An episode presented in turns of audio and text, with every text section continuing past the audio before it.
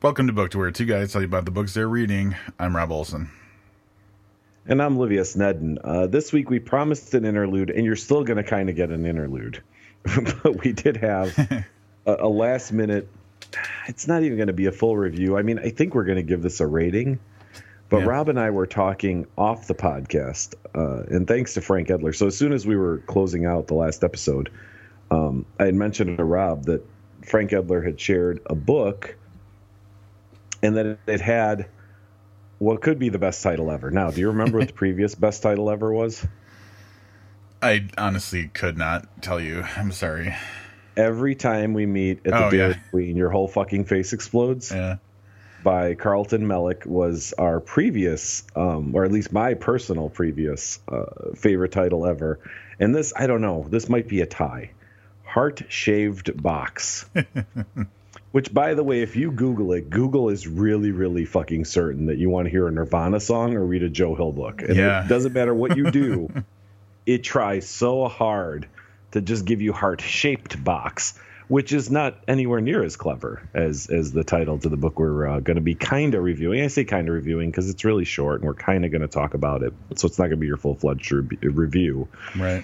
But Heart-Shaped Box. And I just Googled it. And, of course, there's Nirvana lyrics, a video. Here's Joe Hill's book.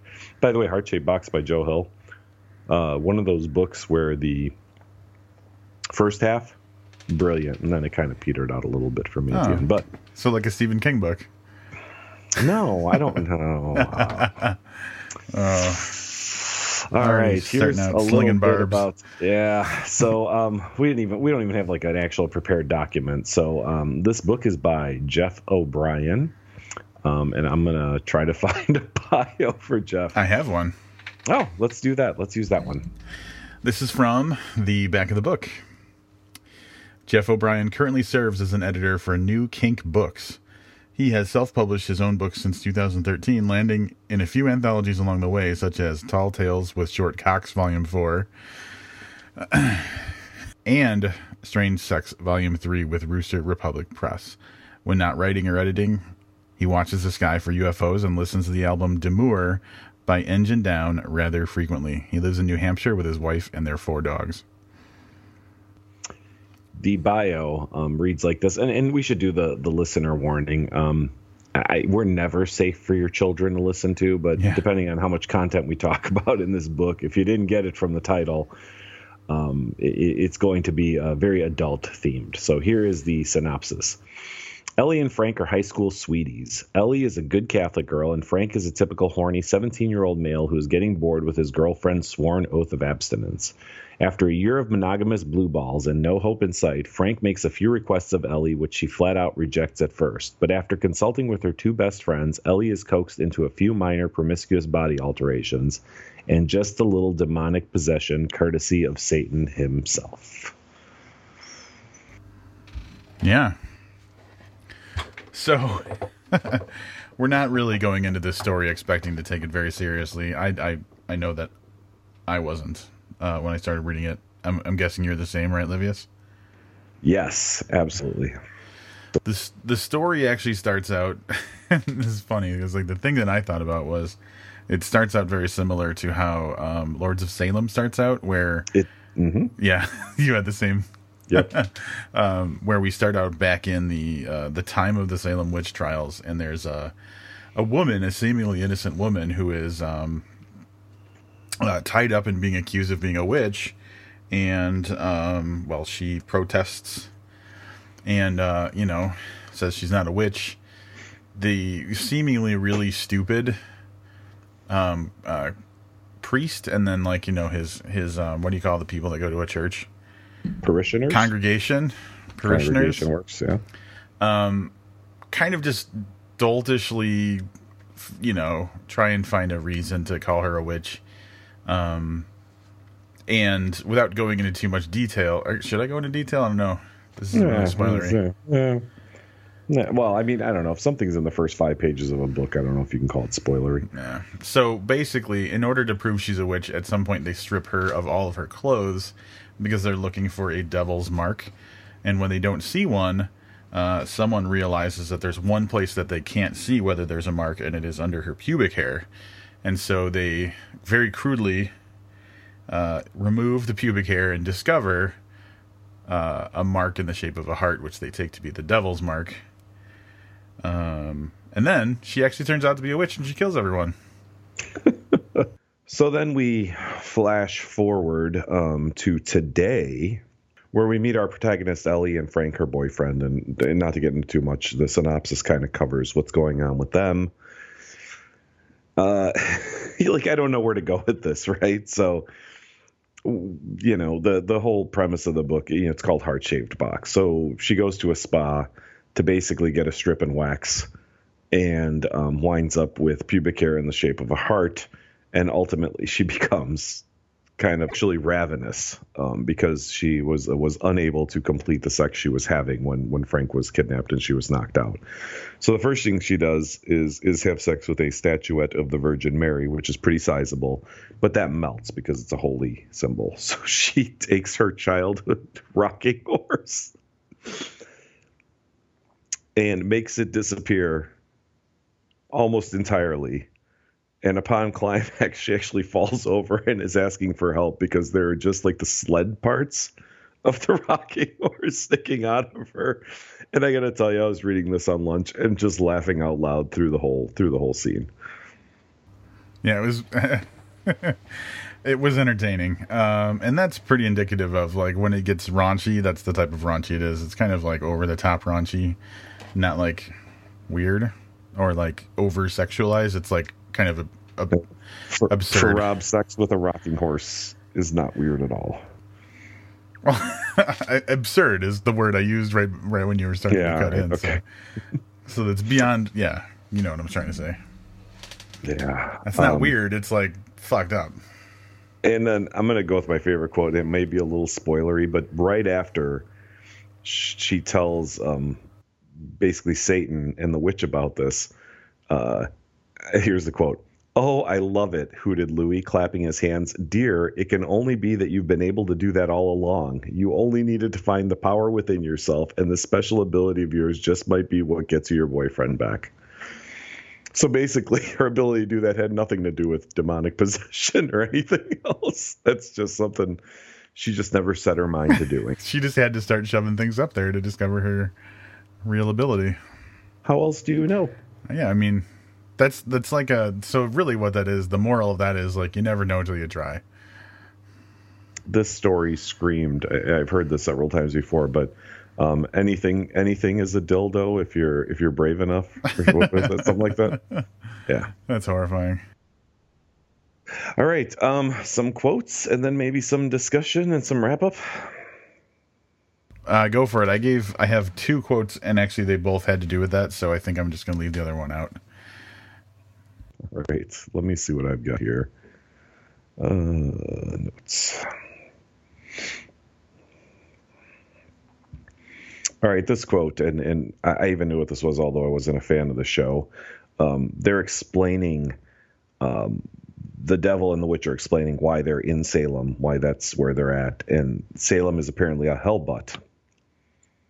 So one of the girls says, "A hell butt? Indeed," said Liz. "We used to call it a hellmouth, but no longer do for copyright reasons." "Like on Buff?" "Yes, like on that show," said Louis. So for copyright reasons, they were no longer allowed to call it a hellmouth. I like that a lot. This one's a little... So I'm share this with Rob. That scene at the end where Ellie and Satan team up to do something, I'm not going to go into it, but holy crap, that was amazing. Here is a quote from, I think this is from Jesus. Yeah, it's from Jesus. "Well, you see, Christianity has a lot of fine print, you know, a lot of loopholes, too. Why else do you think they appointed a Jew as figurehead of the whole operation? I probably would have just been a lawyer otherwise." Wow. Just wow. That's pretty funny, too. Now, that being said, let's talk about a little bit about the religious aspects of this. If for some reason you're a first-time listener because you Googled this and it came up that we were talking about it or whatever, you probably don't know that I'm really not offended by anything. I don't know that anything is really over the line. both on this podcast and in my personal life. My sense of humor is pretty accepting. That being said, all this stuff with Jesus was fine and well till you make the guy out to be a pedophile. Now, here's why I'm saying this. Whoa, here we go. So, and I don't want to get all ranty about it. You know, I realize that he's a fictional character, both in this book and probably in real life. But, you know, a religious icon like that, like if you want to go after priests as pedophiles, they've done enough of that. It's probably okay. I just got a real uneasy feeling when you take, you know, probably the biggest religious icon in the world other than God himself and turn him into somebody that's spending time on the web looking for, like, you know, places you can go and have sex with, like, young children. It just didn't. It didn't need to go that far. The rest of the stuff was funny. You know, Jesus looks like Horshack from Welcome Back, Kotter. Hilarious. The whole stuff about him being a Jew and he would have been a lawyer if it wasn't for all the loopholes in religion. That's great. The other, that was just a little too far for me personally, and I'm not religious. So what about it is what makes it too far? I think it's just really, really offensive to make, like I said, a religious icon like that and turn him into a pedophile with no good reason. I don't know. It was in poorer taste than even I'm willing to accept, I guess. I find that fascinating. Yeah. Because, I mean, if you think about it, let's put blame where blame belongs on this one. Like, it is the history, the long, long history of abuses by priests and covering up or protecting those priests by the church that has basically put that impression on not just the individual priests that do that, but to the overall institution, which then obviously would eventually bleed upward toward their figurehead. I understand what you're saying, but here's my thought on it. So let's try to be religious people. Let's try to be Catholics who actually believe in God for just a moment. You have this thing, this I don't even, celestial, supernatural, whatever you want to call it, thing. Yeah. And then the local part of it's run by people. And people do bad shit. So this is akin to, let me put it to you a different way. Let's say you work for a major electronics retailer. Okay. And let's say that there have been numerous incidents where cashiers in the stores have been stealing the credit card numbers of people who come in there to buy things and then using them to buy stuff online. It's like then taking and calling that whole company a credit card thief. Does that make sense? Okay. But there's a major... Or like the CEO of the company doing, you know what I mean, and calling him a thief because some of the people at the local level have chosen to do something different. But the major difference is, like, what did the CEO or the company do in response to that? If they were like, okay, no. Now you're implying that Jesus could just fire priests. Well, first of all, Jesus isn't fucking real, so this whole argument is ridiculous. No, I know. But you know what? There are people who believe he is, and it's not just a few. Okay, yeah, I get it. But here's what I'm saying. The church has gone out of its way to fucking protect and hide, you know, protect the priests and hide what they've done to children. Like, gone far out of its way. No, I get it, but I feel you're equating the church to, like, God himself. There's no other way to approach it. Because okay. God and Jesus are not real, there's no way I can be like, well, it's Jesus' fault, because that's fucking insanity. Instead of Jesus, it was the Pope. Yeah. I would probably be a little more in your court on this. I mean, all right, so I get what you're saying. You're just saying, like, whoa, dude, too far. Mm-hmm. Not cool. But, like, who is... You see what my point is? It's there's no one's going to file. Jesus isn't going to file a lawsuit for slander or whatever, libel or whichever one it is when it's in a book. I'm saying it's the fault of the institution. It's the fault of the church and everything that, you know, is involved with the church for reacting the way they did to this ongoing fucking decades-old scandal of priests, you know, messing around with little kids and stuff. I'm sure it's hundreds of years old. I'm not defending the church in any way, shape, or form.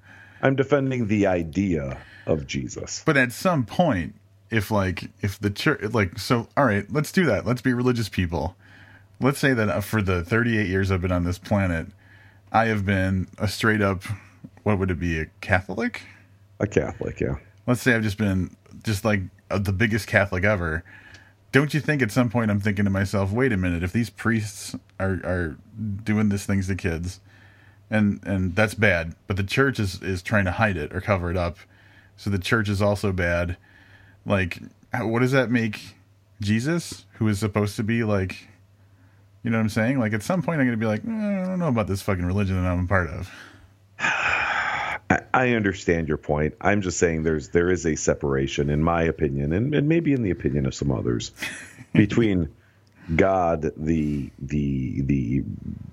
idea of God, or God if he's actually a bearded guy in a throne in heaven, whatever, and church, which is people who do things of their own free will. So you're separating the place of worship from the object of worship. Yes. All right. I mean, I didn't want this to go on. Honestly, it wasn't. I said this. I didn't want this to turn into a tirade. That's the one thing that rubbed me wrong about this book, and it rubbed me wrong. And you know me, and you know that I'm not religious or whatever. And that's, I said, for people who don't listen to podcasts, they might be like, "Oh, this guy's just getting offended by shit." No, really, stuff doesn't offend me. But you were raised religious, right? No, you know what? I went to a Lutheran school till fourth grade, but I was never really forced to believe. You know what I mean? Like, there weren't regular church attendings or anything like that. I had to. So through fourth grade, you had to go. Like, part of school was going to church on Sunday, and then there was church on, I think it was Wednesday too, like for 2 hours in the morning or whatever. I don't know. It was a really long time ago when I was in fourth grade. So you have 6 days of school? That sucks. Well, church wasn't school. You just had to attend the. You know, whatever. Okay. But if you didn't show up on Sunday, did you get in trouble in school? Yeah, if you didn't have like a good reason, yes. Fuck that. Mm-hmm. And then I went to a Chicago public school after that, where we just shot motherfuckers. So it was a real different thing for me. Kind of shifting gears a little bit. All right, so maybe they took it a step too far with Jesus is your approach. Mm-hmm. I don't see that. So it's a little counterpoint on that one. That's fine. Yeah, listen. This is the sound of me thumping a Bible. Actually, it's Big Egos by S.G. Brown. So wait, is it the behind? Is it, yes, yeah, it's the behind the dresser edition. Yeah. Behind the dresser edition. That's good. Yeah. So, all right, you ready to give this a wrap up? Yeah, I'll start. I wasn't expecting to do a wrap up. I wasn't expecting to do a wrap up on this one. Here's what I'll say about Heart-Shaped Box. I don't know if we talked about the origin of where we discovered this book, but can we talk about that before I do my wrap-up, actually? The part where we saw Frank Edler post about it? Well, that's the thing, because Livius and I were talking, and he said, yeah, Frank Edler posted this thing about this book with on the title alone, I think it's worth looking into. And I said, what's the title? And he said, Heart-Shaped Box. And I was like, dude, it's already on my Kindle app, because I had seen it, I don't know, maybe a week or two before, and just... I think it was free at the time. Like, it was a promotion. So I was like, yeah, dude, click free. Of course I'm going to get a book called Heart-Shaped Box. But then I was just going to let it sit on the Kindle app and just, like, forget about it. But then Livius brought it up, and I was like, well, I've already got it. So I think that's why we actually made the decision to talk about it. Great title. Obviously, it's a title that drags people in. But it was a fun story. It was a cute story. I know that it's got a lot of, like... apparently controversial talk about Jesus and some graphic sex and things like that, but it was just a goofy kind of fun bizarro story. I enjoyed it. I didn't think it was like the type of story that takes itself seriously, so it was just kind of fun to hear some shenanigans and read some goofy stuff. So I enjoyed it. I thought it was a good book. I'm going to give it 3.5.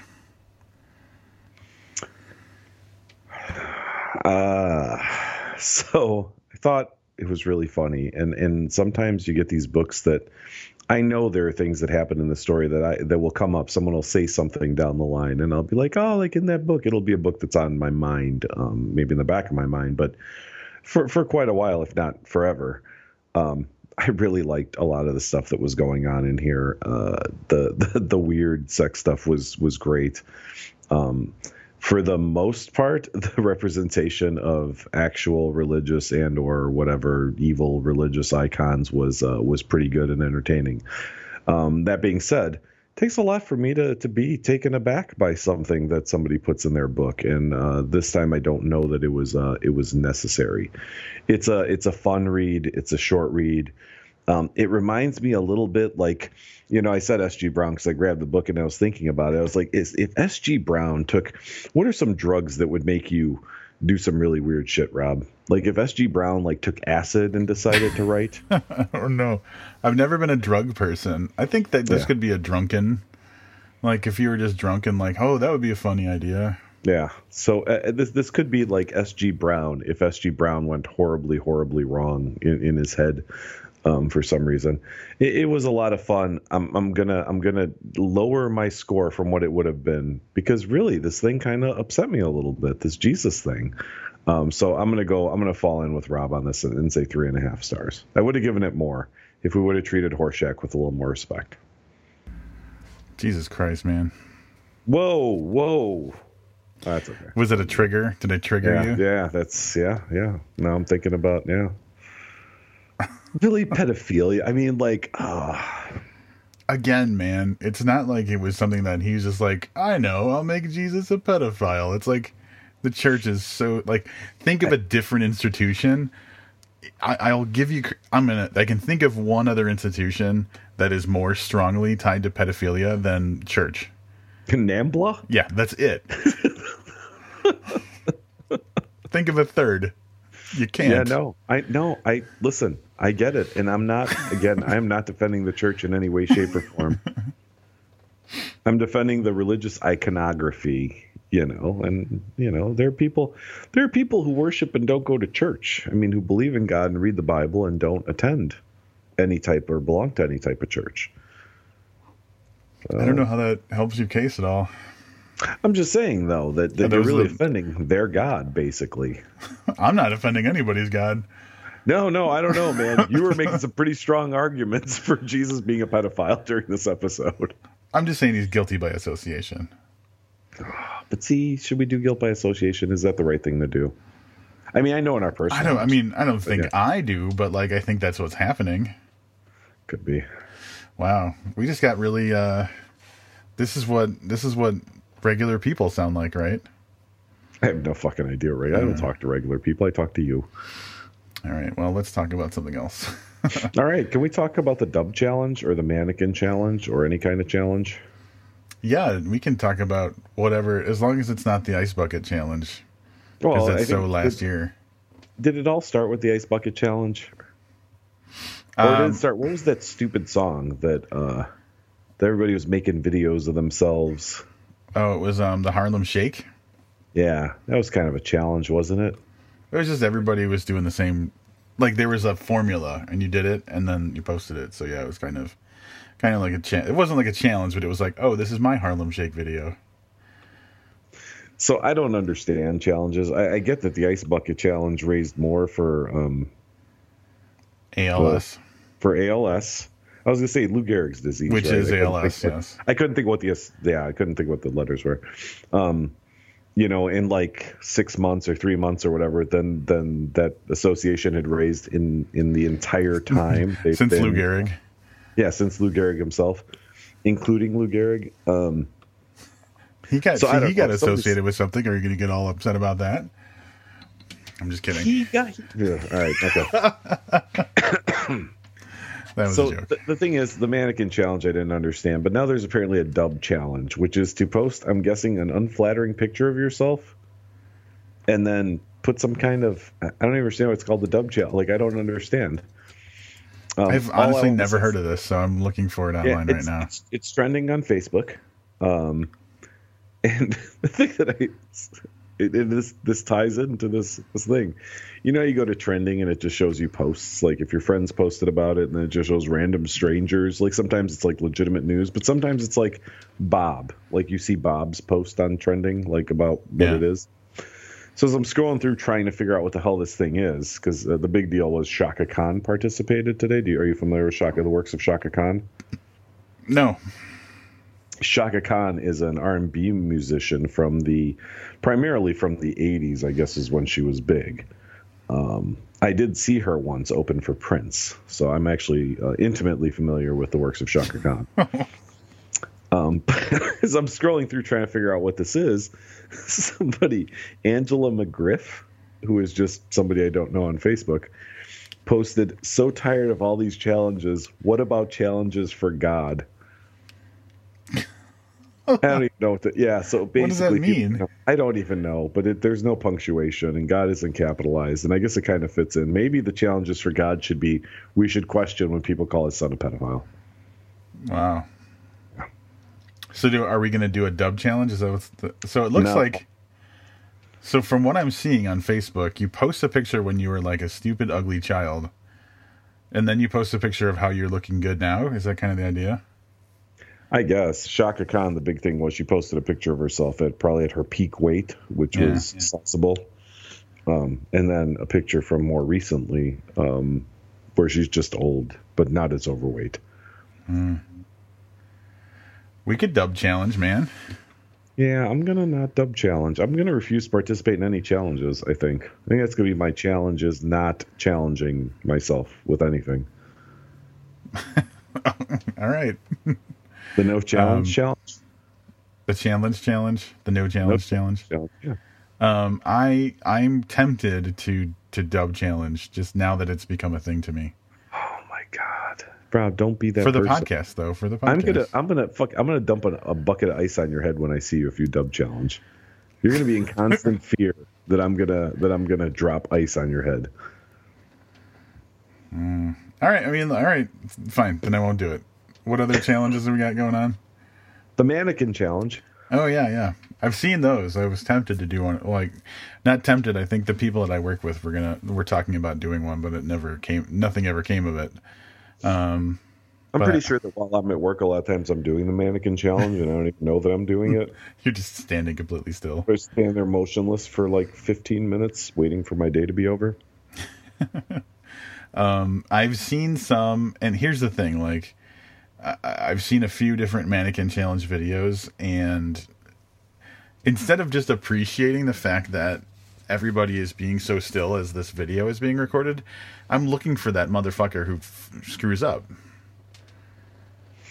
Maybe what we should do if we're going to do that is post a still photo, but embed it in a video.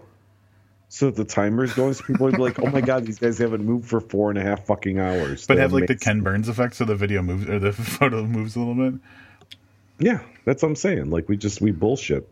We bullshit the mannequin challenge, and we do it for like 2 hours and 40 minutes. I mean, we obviously don't fit into normal society. Well, we're talking about videos. Can I tell you how angry I am at the news? Why are you angry at the news? So the news, if you watch it now. Basically every night ends with this exact statement. The final clip is, "Oh, a video has gone viral." And I'm tired of the word viral because the news uses it every night. And basically part of the newscast is a puppy that sounds like it's saying, "I love you," or a soldier coming home and surprising his parents who's been, he's been away for a long time. But they always start with, "A video has gone viral," and I'm so tired of hearing those fucking words. Oh, yeah. Does it have anything to do with the fact that nobody watches the videos on our YouTube channel? None of those videos have gone viral. None of them have. Like, they haven't been on the news. It's just terrible. First of all, that shouldn't be news. Second of all, they should try to figure out a new way to intro. Like, I don't know. It's just, I don't know. Well, I'm just angry stuff 'cause I'm sick again, I think.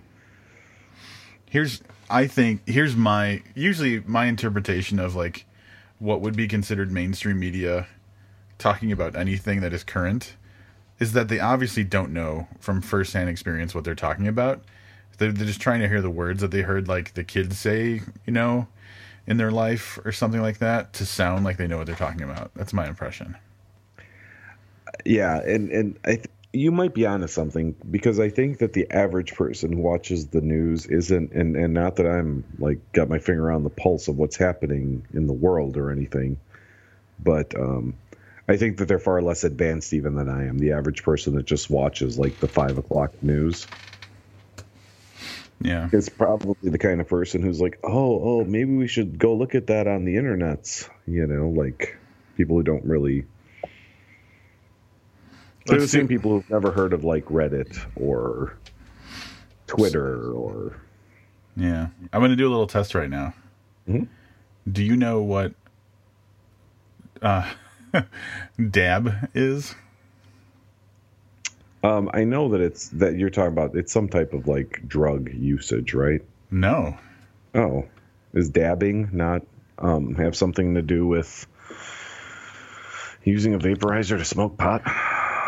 No, I will tell you. So what I'm referring to now, that could be, but what I'm referring to is the dab is a dance move. I'm on Wikipedia right now. A dance move in which the dancer simultaneously drops the head while raising an arm and the elbow in a gesture that has been noted to resemble sneezing. So, like... Okay, I gotta look this up. Gotta look it up, because, yeah. So, like, you basically drop your head down into the elbow of, you were just, like, were one you arm. Just doing it? I'm actually doing it physically right now. You could hear the microphone change. Yeah. So, like, you're all like this. Oh, I've seen this. And then you hold the other arm up in the air, kind of. Yeah. And apparently that's the dab. So, yeah. Yeah, it's a constant struggle for me at work where there's kids that are like 20 years younger than me, and they're like, yeah, that was totally a dab. And I'm like, well, I got to go look this up online because I have no idea what's going on. Can I tell you how I just won over the potheads? How? Because if you look up what is dabbing and then put the word drug in there, dabbing is a new way of ingesting cannabis that involves highly concentrated preparations known as dabs or butane hash oil. These hard wax-like concentrates are made by extracting THC, blah, blah, blah, process uses butane gas, something, something. Wow, so you did win over the potheads. I won over, like, the doofuses who are doing this dab. Yeah. And you won the potheads. I think you're coming out on top on this one. I have seen this maneuver and wondered why I've been seeing it more often, but I guess this about to be gone viral. I'm telling you, I'm going to watch the news tomorrow night. There's going to be a viral video of people doing this. The dab or of dabbing? The dab. All right. I've seen, and since I know that you just kind of kill your time sometimes on Imgur, mm-hmm. I can't believe you haven't seen like memes of like maybe like Hitler or something, but it's like talking about him dabbing or something like that. I don't know. It kind of looks like someone's throwing one arm up in the air, like Nazi salute style. Yep. So we're not going to do the dabbing challenge either. That the dance or the other one, we're going to pass on both of those as well. I don't know. Maybe if we do enough dabbing, we might start to do the dab.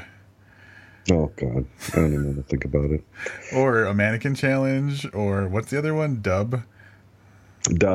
Yeah, dub, dab, and mannequins. All shit. See, now this is the beautiful thing about being the age that we are right now. Mm-hmm. We have complete license to not give a fuck about any of this. And that's where I'm at. You know, I part of the thing that bothers me about it is just like the, I don't know, conformity. And I'm not like, oh, be a free spirit, do whatever you want, you know, but... Like, my God, man, like some guy's doing this half weird Nazi salute thing. So now you have to do it. And it becomes cool for everybody to take a picture of themselves doing it till 6 months from now, where if you do it, you're a dork because that's played out from, you know, 6 months ago. Yeah. Yeah. I mean, we've been caught up in that, though.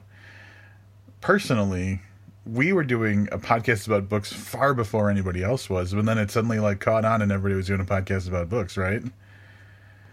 And there has been, but to be fair, we have outlasted several of those podcasts. Pretty much all of them. Yeah, that's true. So we keep coming back to talk about things like dabbing and argue about religion when we're not religious. That's right. All right. We have some podcast stuff to clear up. So, Emily in Portland, developing news. If you listen to the last episode, we coerced / invited, kind of maybe asked Emily if she would like to be the correspondent for TV shows for the podcast. Now, I'm not sure what the exact time frame was, because this happened on Friday, and as many of you may have figured out if you don't know me personally, that I work in retail, and Friday was Black Friday, which is just hell day in retail for some people, because apparently Rob had a great Black Friday. Well, are we going to talk about Black Friday, or are we going to talk about Emily in Portland? We're going to do both. Awesome. So on Black Friday, and I didn't get a chance to respond because I was super busy, but I think the episode posted maybe at like 8, 9 in the morning. Is that, do you think we posted an episode? Wait, the episode or? Yeah, the episode. Yes, that sounds about right. Okay. Yeah. So probably by noon, Emily had already accepted the position, which she then maybe, I'm not really sure if she was kind of recanting her accepting the position. Because she had come, so the first message said, "I accept," with a exclamation point, which is awesome. But that was followed up like 2 hours later by, "I considered my TV correspondent position and looked at the shows recorded on my DVR. You'd fire me my first day on the job." So we're not really sure what that means. Like, we wouldn't fire her for her first day on the job, would we? No, I think it takes a lot for... We never let someone go, really. I was going to say, we've never fired anyone, but we haven't been able to keep anyone either. So let's go through the list. We started out with Malaz Corbier as our first correspondent. Yep. And he... Mm-hmm. With his Malaz Minutes. His Malaz Minute, plural, more than 1 minute, I don't think, but the Malaz Minute. We followed that up with Brayton Cameron, who still from time to time participates. But less and less frequently all the time, sadly. In various roles, as Skip Papersley, as Malik Tambali. Yeah. And then we had Adam Auten, who out of nowhere dropped off. This guy was putting out more content than we were for our podcast. Yeah, I know. It was like he was trying to get to like 51% share in the content, and like he was going to do like some sort of like takeover. Hostile takeover, like a hostile takeover. And out of nowhere, he was gone. Literally just fucking one day just gone. Yeah. And then I guess that's it, right? Was there anybody after Adam Auten? No. Ryan the marketing intern. Oh, yeah. Who, over the last 5 months, we've gotten one bit from him. So we're not going to say he's gone, but he seems like he's trying to find the exit door. And then Emily, who maybe only lasted 2 hours. I don't know. We don't know what this means. Emily. 2 hours, comma, zero content. Yeah. So, Emily, this offer's still open. We guarantee we won't fire you. We will help you craft your TV correspondentship. You don't know this, and we don't know this, but maybe Adam Auten went on to do bits for Saturday Night Live. We don't know. Yeah, we definitely don't know that. Yeah. We don't know what Malaz Corbier is doing now. Maybe he's writing content for 2020. It's possible. We don't know. We don't know. And we don't know what your future holds, Emily. So please, reach out. Let us know what you need from us to help make you the great TV correspondent that we know you can be. On an unrelated note, I do want to, since we're welcoming, we've been welcoming people. Mm-hmm. I do want to welcome our latest Patreon contributor. Okay. Her name is Emily. And she's from Portland, so thank you very much for contributing. I can't, man. It's true. She was our latest. Yeah. We don't have a Twitter follower of the week, mostly because the few people that followed us didn't really engage us in any way, shape, or form. So I saw some names and probably some more bots. But yeah. Big welcome to Emily, our newest Patreon contributor. Thank you and welcome. Mm-hmm. She's trying to get like the record for being our newest of so many different things. Yeah, and she's doing a great job. Maybe she'll be our newest TV correspondent. Yeah, that would be great. All right, time to clear up some other stuff. So, as you guys know, we just mentioned Patreon, and we're not going to plug Patreon. You guys already know what it is. If you're not donating money, please do so if you can. I want to talk about... Usually, Rob and I sit down and talk about ideas we have for the podcast. Every once in a while... one of us goes completely rogue and tries something all on their own. So because you guys were unable to provide us with the type of Patreon funds that it would take for us to no longer work at all and just be able to do this podcast several times a week, Rob apparently went out on his own and decided to do some new advertising for the website. Yeah. Yeah. So I'm on Twitter. I don't remember what I was looking at, but it was the post for the last episode. And I noticed, I don't know how to say this, like I don't use Twitter. I use a Twitter client for my phone. So it always shows if there's a link, like if you actually click on the tweet, it shows you a preview of like what it is. So if let's say it's an article on Lifehacker. If I actually click on the tweet, I can read sometimes most of the article right inside. Tweetings, by the way, if you're looking for a Twitter client, is fantastic. No affiliation to us, but it's a great program to have on your Android phone or your iPhone. Mm. And as I'm going to just like back out of the tweet, I go, what were all those hashtags? I could swear I saw like Viagra as one of the hashtags. I'm like, we didn't talk about Viagra during that episode. I don't think we've talked about Viagra during any episode. And I look, and all it is like 35 hashtags that are like Cialis, Viagra, Viagra for sex, Viagra for women, Cialis for men, like all kinds of things. So, Rob, would you like to share what our new marketing plan is with the Cialis people?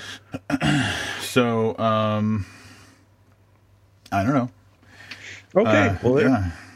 I got to figure out. So here's what happened. So. About a month and a half ago, our feed got completely messed up in a way where I couldn't even post a new episode, and things were really strange. So the solution that came up was that we had to create an entirely new feed, and kind of move everything over onto there. So it's just been a really kind of tumultuous last couple months of like, is this working? Is that working? Where is it working? What do we see? Are we getting, you know, the right statistics and stuff that we're expecting? So it's just been a complete nightmare. And I'm thinking we're close to out of the woods. And then I get a message from Livius where it's just a picture of like a screenshot of his phone. And it's got all the stuff that he mentioned. And it says, I'm not sure if this is a problem or not. This is what shows up in Tweetings as tags. In Tweetings, by the way? Tweetings is the program I use. So I was a little concerned it might just be that program causing the problem. No, but I independently verified it. I went to the podcast application. And now here's the tricky thing. And this may be stuff that people don't care about, but... for episodes where I put a description in the body of the post on the podcast app, I see the description I wrote. But for those that don't, because I remove the description after a while to kind of maintain the size of our feed, that's when we see online URL Viagra, Viagra use, Viagra by online, Canadian generic Cialis, like stuff like that. And it's like, how is that showing up there? So now I have no clue. But I have to get to the bottom of it. I would just like you to know that I did some investigating myself, and I'm not sure what regular Viagra costs, but this did not seem to be cheap Viagra either. It's expensive Viagra. Well, I mean, only the best for our listeners. Yeah, so what we're trying to say is if you see that, it's not on purpose. But if you need some Viagra, if you could just follow one of those links... That would be awesome. We might get some money out of it, maybe. I don't know. Yep. If you need Cialis in Canada, there's a hashtag link there that, you know. If you happen to know how to fix that. That would give you a job as our hashtag fixing correspondent. We're gonna take some of that Patreon money. We'll buy you some Viagra if you happen to know how to fix that in the feed. Excellent. I think that's about it for this episode, right? We covered everything we needed. Viagra, religion, Emily in Portland, the dub chat. Yeah, I think we're good. Yeah, there's only one thing, one final thing. Oh, can we talk about your Black Friday? I completely forgot. Yeah. All right. My Black Friday was miserable because I worked 12 hours on a little over an hour of sleep. How was your Black Friday, Rob? So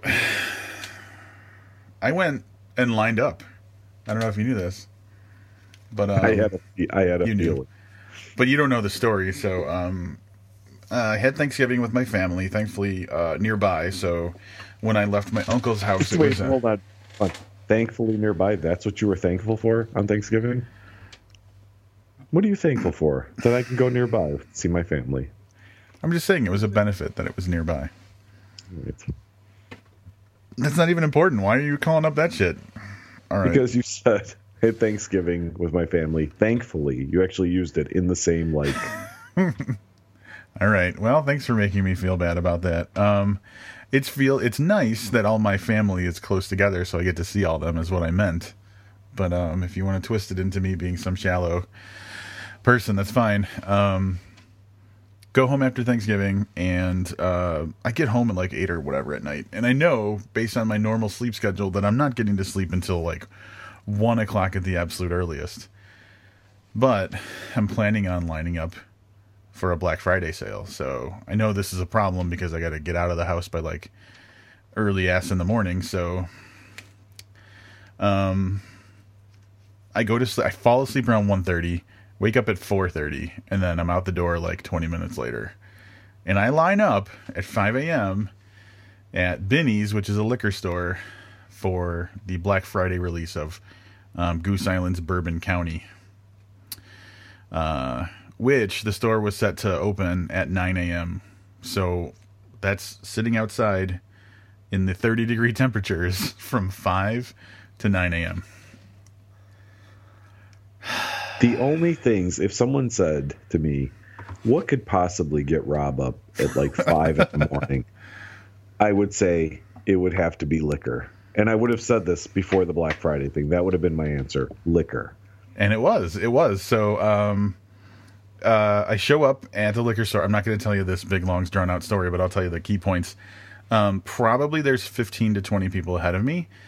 And the whole idea with this beer that's being released is that some of it is pretty hard to come by. And if you don't get it like at release on the day, it's going to be very difficult to find, especially some of the different like variants. Because there was 4 different types that were going to be on sale, and some were much more like low availability than others. So I'm thinking, all right, I got a good chance of getting like at least one of everything. 9 o'clock comes around, the line starts moving. Oh, by the way, I was probably about 20th in line. There was easily 100 people behind me by 9 o'clock. I would have never thought that there would ever be a line at a liquor store. It never occurred to me that there would be a line at a liquor store until you've told me in the past too, that just for...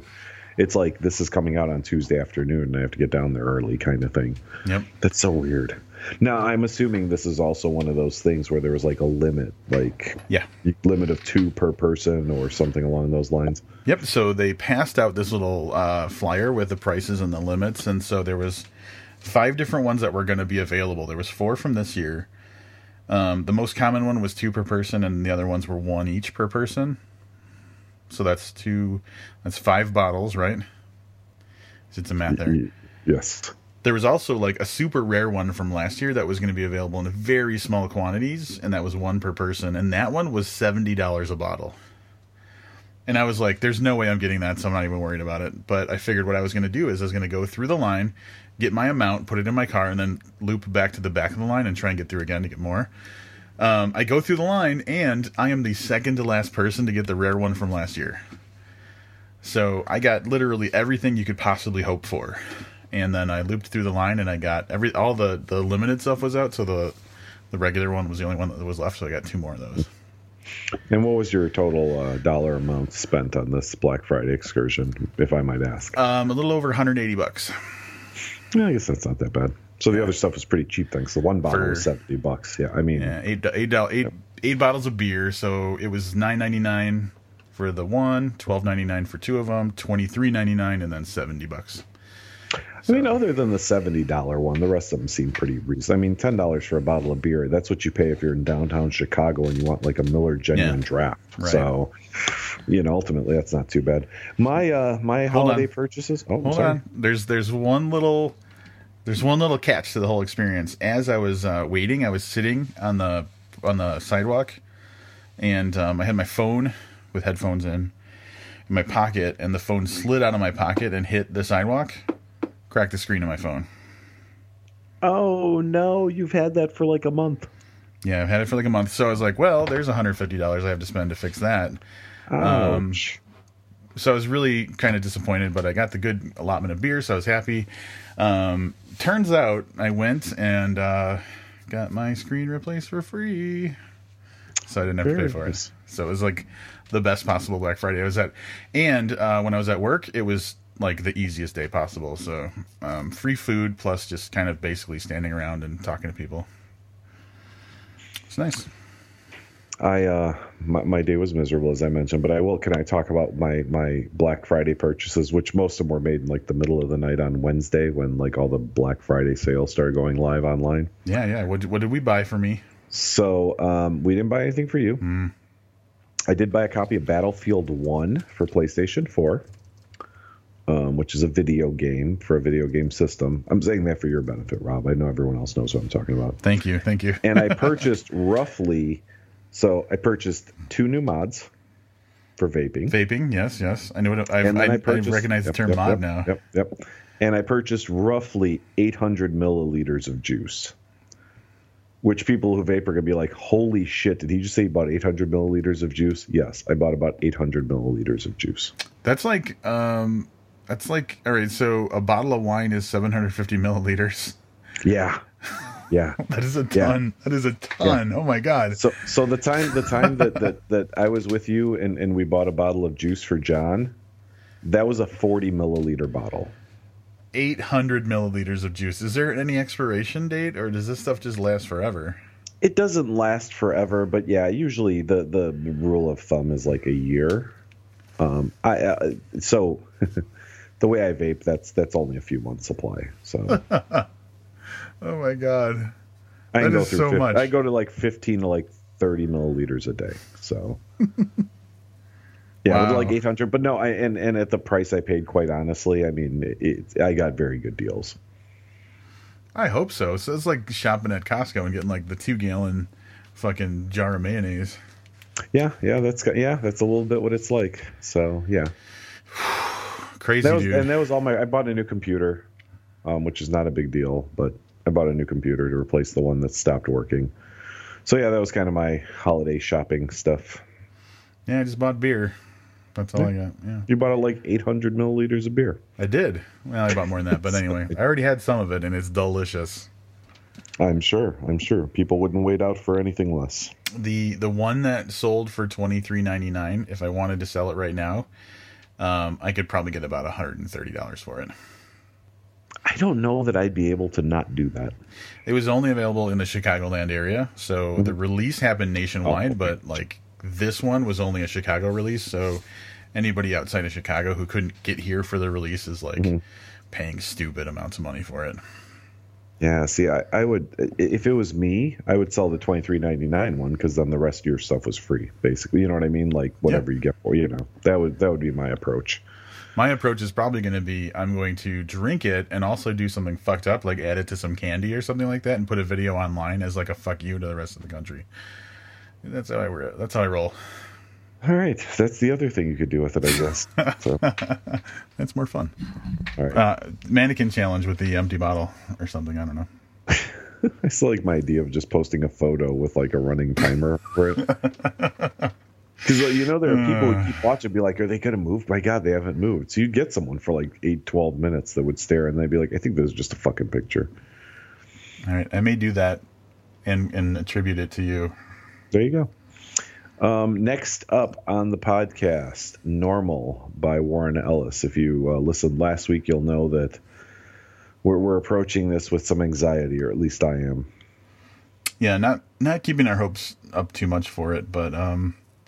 Crooked Little Vein was awesome, so fingers crossed. We're crossing fingers and taking names and chewing bubble gum. All that stuff. And dabbing. Yeah, and dabbing. And dabbing and doing dub challenges. Oh, sign us off before we go completely off the rails. All right, until next time, I'm Rob Olson. And I'm Livius Nudden. Keep reading.